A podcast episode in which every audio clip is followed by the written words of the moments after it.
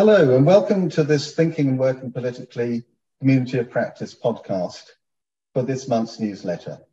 I'm Gareth Williams from the Policy Practice, and I'm joined by two of my Nigerian colleagues from the company, Dr. Suwaiba Ahmad and Sunny Kulutuye. Nigeria is a country where you can't escape politics, particularly at the moment uh, when we're on the eve of presidential and state level elections. But I'll be asking my colleagues, Sunny and Suwaiba, to take a step back from the here and now and to think about how, over the course of their careers, thinking and working politically has helped them in their work as development practitioners, how they've used the approach, how important it's been, and what difference it's made to them. Just to introduce our two guests today, Dr. Suwaiba Ahmad is a trained educationalist, gender advocate, and consultant She's been working in the field of education for 17 years. She's an associate professor in Bayero University in Kano, Nigeria, and is currently a director of its Center for Gender Studies. My friend Sunny Kulutuye is a seasoned development consultant with over 25 years of field experience in development and governance reform, having worked extensively in areas of political economy, institution analysis, project monitoring, and evaluation. So let's kick off the, the discussion. Perhaps we could start off by looking at the big picture. If you could tell us a bit about the Nigeria political economy context and why this makes development programming challenging and why this makes a thinking and working politically approach important. Okay, uh, thank you, Gareth. My name is Mr. Sunny uh, Uh, in terms of the political situation in Nigeria, thinking and working politically um, seems to be the best idea because of the context of Nigeria. Um, one is that the oil discovery in far back uh, late or early 70s has actually contributed to the problems that's affecting governance in Nigeria. Um, having discovered that oil, the attention has been shifted from internally generated revenue to the federal allocation in terms of uh, oil money.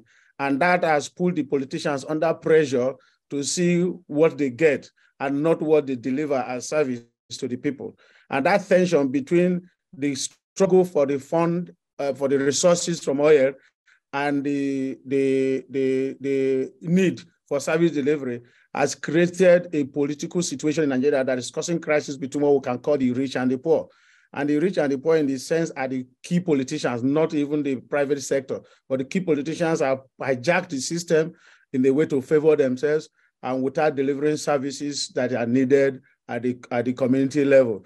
And um, having that at the end, the, that, that, that tension in terms of struggle for resources has created the corruption system in Nigeria that is so high and so indebted in the life of uh, politicians that nobody goes into politics or let me know you say nobody.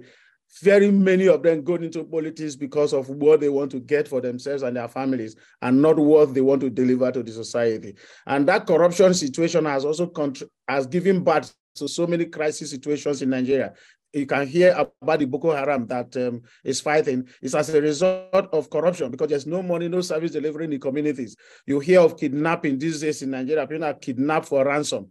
It's because people are agitated that the resources available for the many Nigerians are being utilized by very few people. So these tensions is continuing. But one what is happening now is that the civil society has gotten to the level where that awareness has been created that they are rising against such tensions. And this is why thinking and working politically is very important because thinking and working politically helps us to dissect the situation and be able to profile possible immediate solution that can be used to provide development.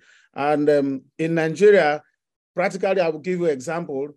I talked about the issue of the police brutality in Nigeria and how the civil society rose up against it like two years ago. If you Google, you hear the word EndSARS. It actually means political, I mean, the police brutality and how the civil society rose up against it. It caught the government unaware because they never knew that spontaneously civil society will rise up against it from one state to the other. And that was why they were how that problem was able to be solved. Another practical problem um, situation that we also created that I will also mention here that in one of the states who want to do education analysis, we discovered that the private sector is eventually having more enrollment of uh, people at the basic level than the public sector. Because the public sector has failed people, almost everybody is withdrawing their children and taking them to the private schools. And the private schools seem to be thriving. And these are supposed to be the key responsibilities of the, of the, of the government to provide basic amenities, provide social services like education and other. But because of the corruption system in the, uh, the corruption in the system, that has made it almost like impossible.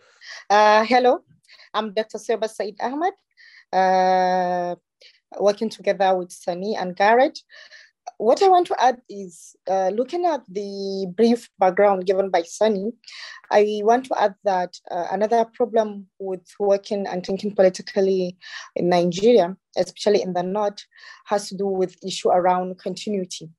Uh, we have programs, we have governments coming in and going out.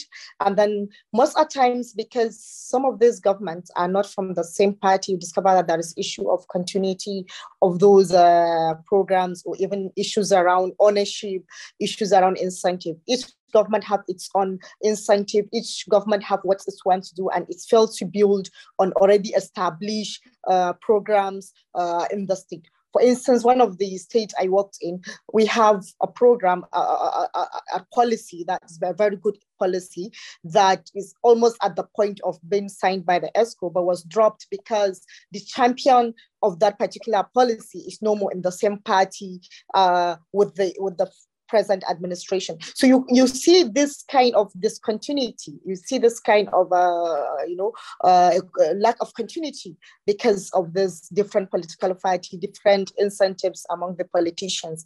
And then apart from that also, you discover that we have a lot of policy a lot of policy are in existence in the country, but then these policies are not being implemented. Uh, you discover that, for instance, in the education sector, uh, you discover that we have different policy. We have policies that has to do with the teacher, teacher recruitment and deployment policy or teacher policy. We have inclusive education policy. We have girls education policy. All these policies are there in existence, but they are not being uh, implemented. And these policies, if they are going to be fully implemented, will have a very big difference in terms of how things are, in terms of how things are being done in the country in terms of the development of education and, and uh, education sector. But um, but that's not the case.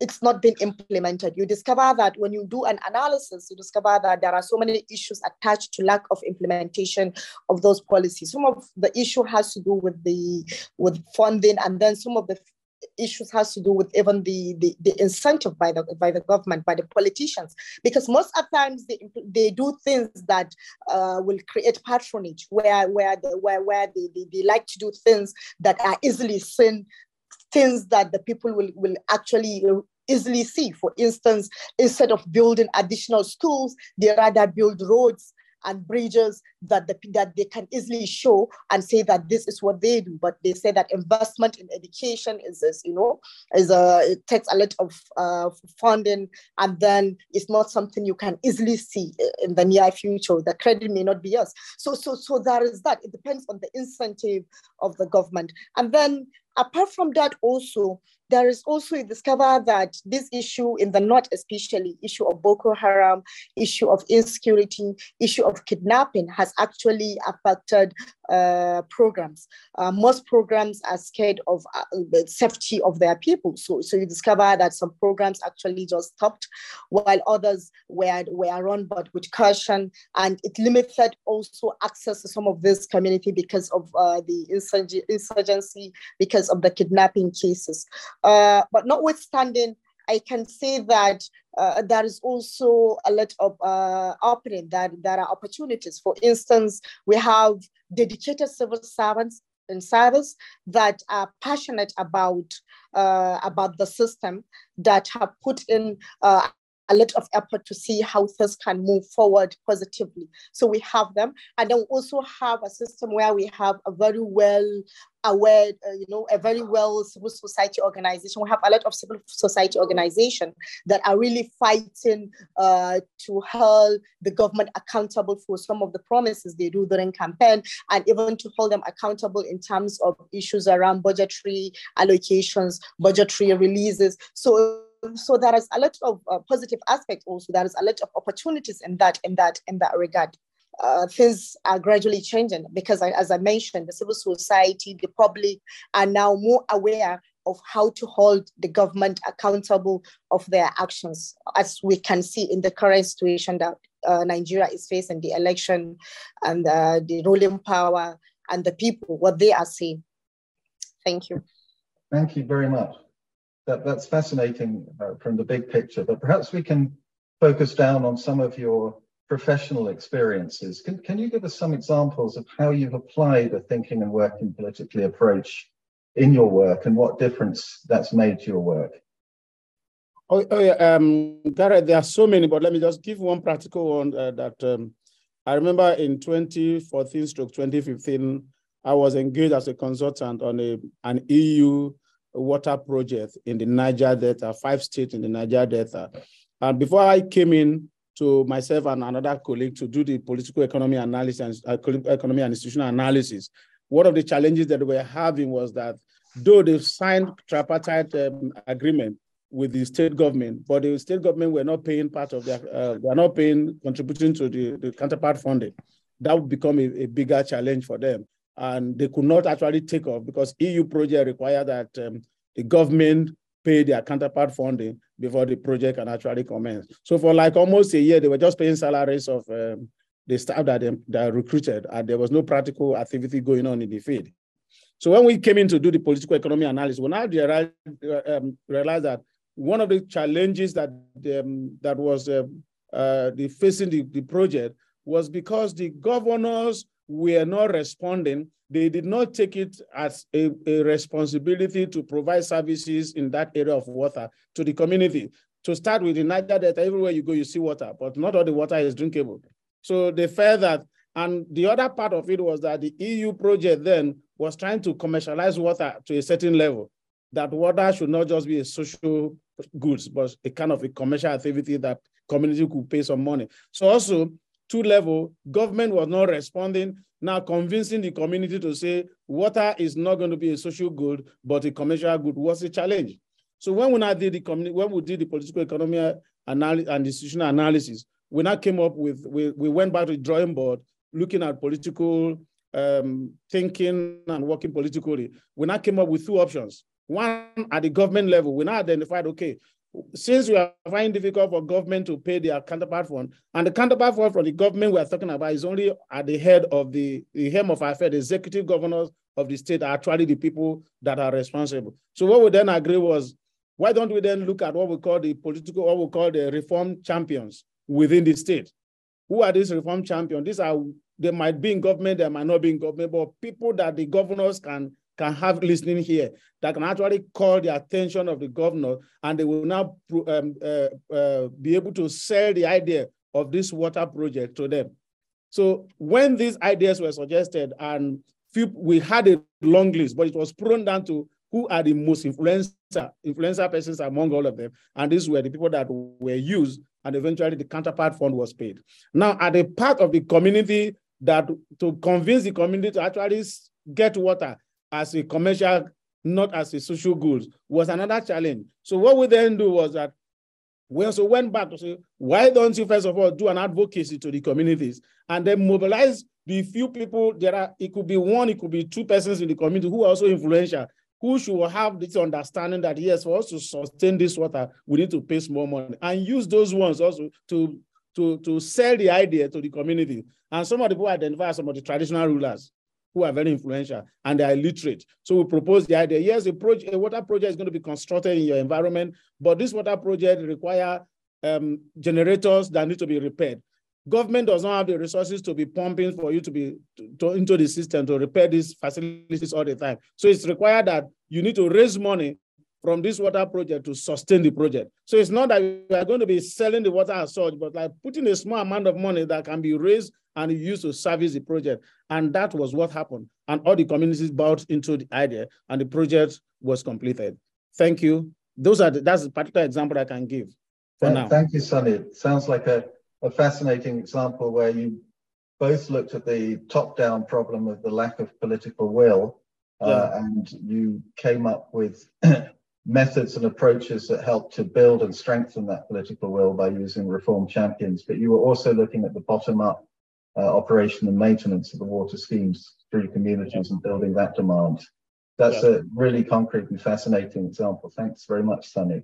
Uh, so, do you have an Thank example you, for us? Yeah, thank you, Gareth.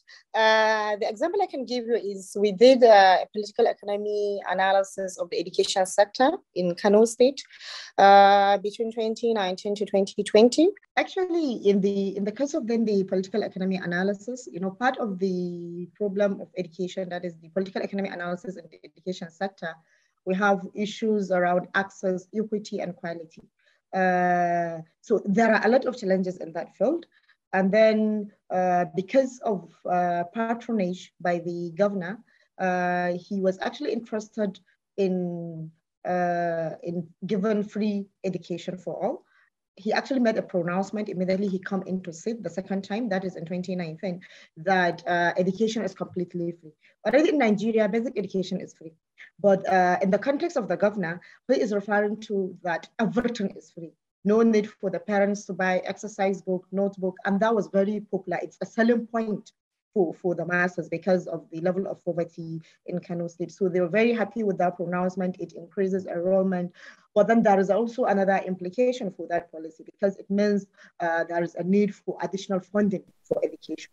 Uh, it's, it's actually brought about a point of engagement uh, with the governor because the governor is interested in actually giving that but then there are funding issues. There are so many issues attached, you know, attached to that particular pronouncement, and uh, that is how uh, we engage the governor. And then the issue around the existing law by Kwankwaso, which is uh, which has to do with education tax law. Uh, which led to the creation of an agency, education uh, education support agency. So, I mean, that's a very interesting example where you've used uh, the thinking working politically perspective to identify what it was that the governor himself was interested in, what would be a popular policy. Uh, so, kind of working with the grain of the political system and the patronage dynamics you've described, and finding using that as an entry point to uh, push the reform process further. So, I think that's a, a very smart and interesting example you raised. Thanks very much. So, thank you, colleagues, for two excellent examples of how you've been using thinking and working politically in Nigeria. Could you just perhaps reflect a bit on what are the practical challenges of, of using this approach in the Nigerian context itself? Yeah, one of the challenges I can mention is sometimes getting information that is politically sensitive can be very difficult. Uh, for instance, when you are thinking and working politically, you do need data to do some of those uh, analysis, and then you discover that there are sensitive data that you may be, you may find it very difficult to get. Not that the data is not available, but then the officer to give you the data is scared of the implication of that data and how we are going to use that data. So it's also one of the major because I have a sim I have I faced recently I faced a similar uh, challenge whereby I'm looking for that uh, on the teachers attrition that is a retirement uh, teachers that are getting out of service and because of the the nature of that data and because of the number of teachers that have been uh, that are retiring and then employment is not being done it's it's a very sensitive data that it becomes very difficult to lay my hands on that data. And then apart from that also when you're doing stakeholder mapping sometimes some of those uh, key actors you want to identify you need government officials to actually give you insight into this, whether who is reform minded, because you may not really know each of those individuals. You need to talk to others that can tell you. And others normally they prepare to give you a politically correct interpretation of someone's uh, incentive, of someone's interest. Nobody will come out and tell you and say that the government, the governor has no interest in education. So it's sometimes it's very difficult to actually be able to get someone to open up and actually talk about who is who is serving as a bottleneck who can help you who can assist you. Sometimes you need to you know you need to camouflage. You, you not i don't want to use the word camouflage but sometimes you need to really tell them that the information you're getting from them is information for internal use and it's not information that you can publicize that uh, others can lay their hands on. So it's uh, it's really also a challenge to do that. And then like sometimes issues around marginalized group, giving them a voice is a problem. Uh, I'm a woman, I'm educated, we have a lot of us in, in, in, the, in Nigeria, we have a lot of us in the northern part of the country. But sometimes you discover that we are still not in the decision making hierarchy. You discover that we are still marginalized in terms of being in a position where we do major decisions. Not only women, but you discover that uh, special needs. There are a lot of marginalized, group, marginalized groups that their voice are not really heard when you talk about decision making.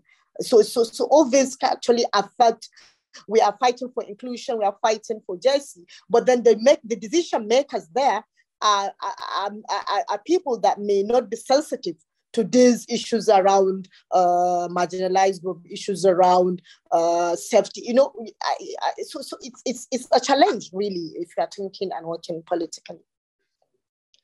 Thank you very much for your very realistic and candid assessments just to, to finish off, I, I can't um, stop thinking about the, the elections uh, happening over the next uh, few days. Uh, and these are proving to be much more interesting and, and contested than ever. Um, but perhaps taking a step back from that and the, the bigger picture of social, economic, and political change in Nigeria, do you think that uh, things are different this time in the, in the elections, or is patronage politics just as entrenched as ever? Do you see any changes in the political economy of Nigeria, and what does this mean for, for development cooperation? Well, what I can say is, uh, for the first time in the in history of Nigeria's election, we can say that we are seeing a very different thing from the normal thing, which is uh, right before the election, you you can be able to predict who is going to be the winner. We normally have two powerful existing parties, that is APC, PDP. But for this current election, we now have four parties that are contesting, and each of those party they have a strong hold. So you can be you can be very sure with certainty. You cannot predict with certainty that who will emerge as the winner in the in, in, the country. And then apart from that, also because of this dilemma of uh, social media, there is a lot, and apart from that, also a lot of sensitization. We have civil society organizations that are doing a lot of sensitization, sensitizing the people with regard to the to their votes it, it, as an, it's their right.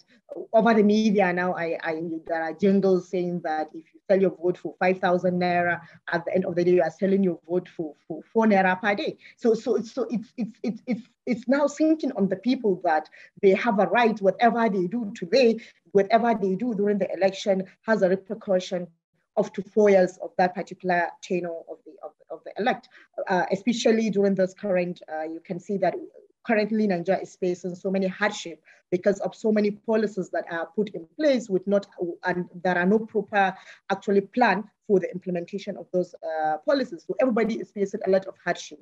There is no currency in the country. Uh, there is no fuel. So everybody is actually facing a situation whereby he's not happy, and therefore there are people are now, both at the rural and the urban community, are becoming more sensitive on the need to actually uh, select a leader that can actually change the focus uh, of Nigeria that can help in actually improving livelihood. So, so, so, so people are becoming more conscious, and youths are also moving into the dilemma of uh, politics. So it gives an opening of engaging these youth CSOs and the public in how to actually ensure that we have good leadership uh, in the state. So it's, it's really a very interesting thing seeing how things are moving. Uh, we, we wait and see the result of uh, tomorrow's election.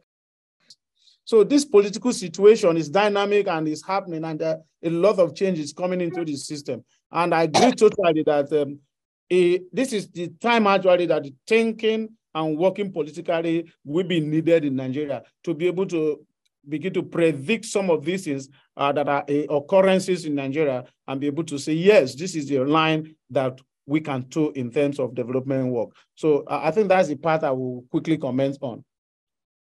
Thank you very much. That's a um, really interesting set of perspectives, and it's great to end on some positive notes about uh, you know, real changes that we're seeing in this election, particularly as we began the discussion with quite a bleak picture about how challenging the political economy context is in Nigeria.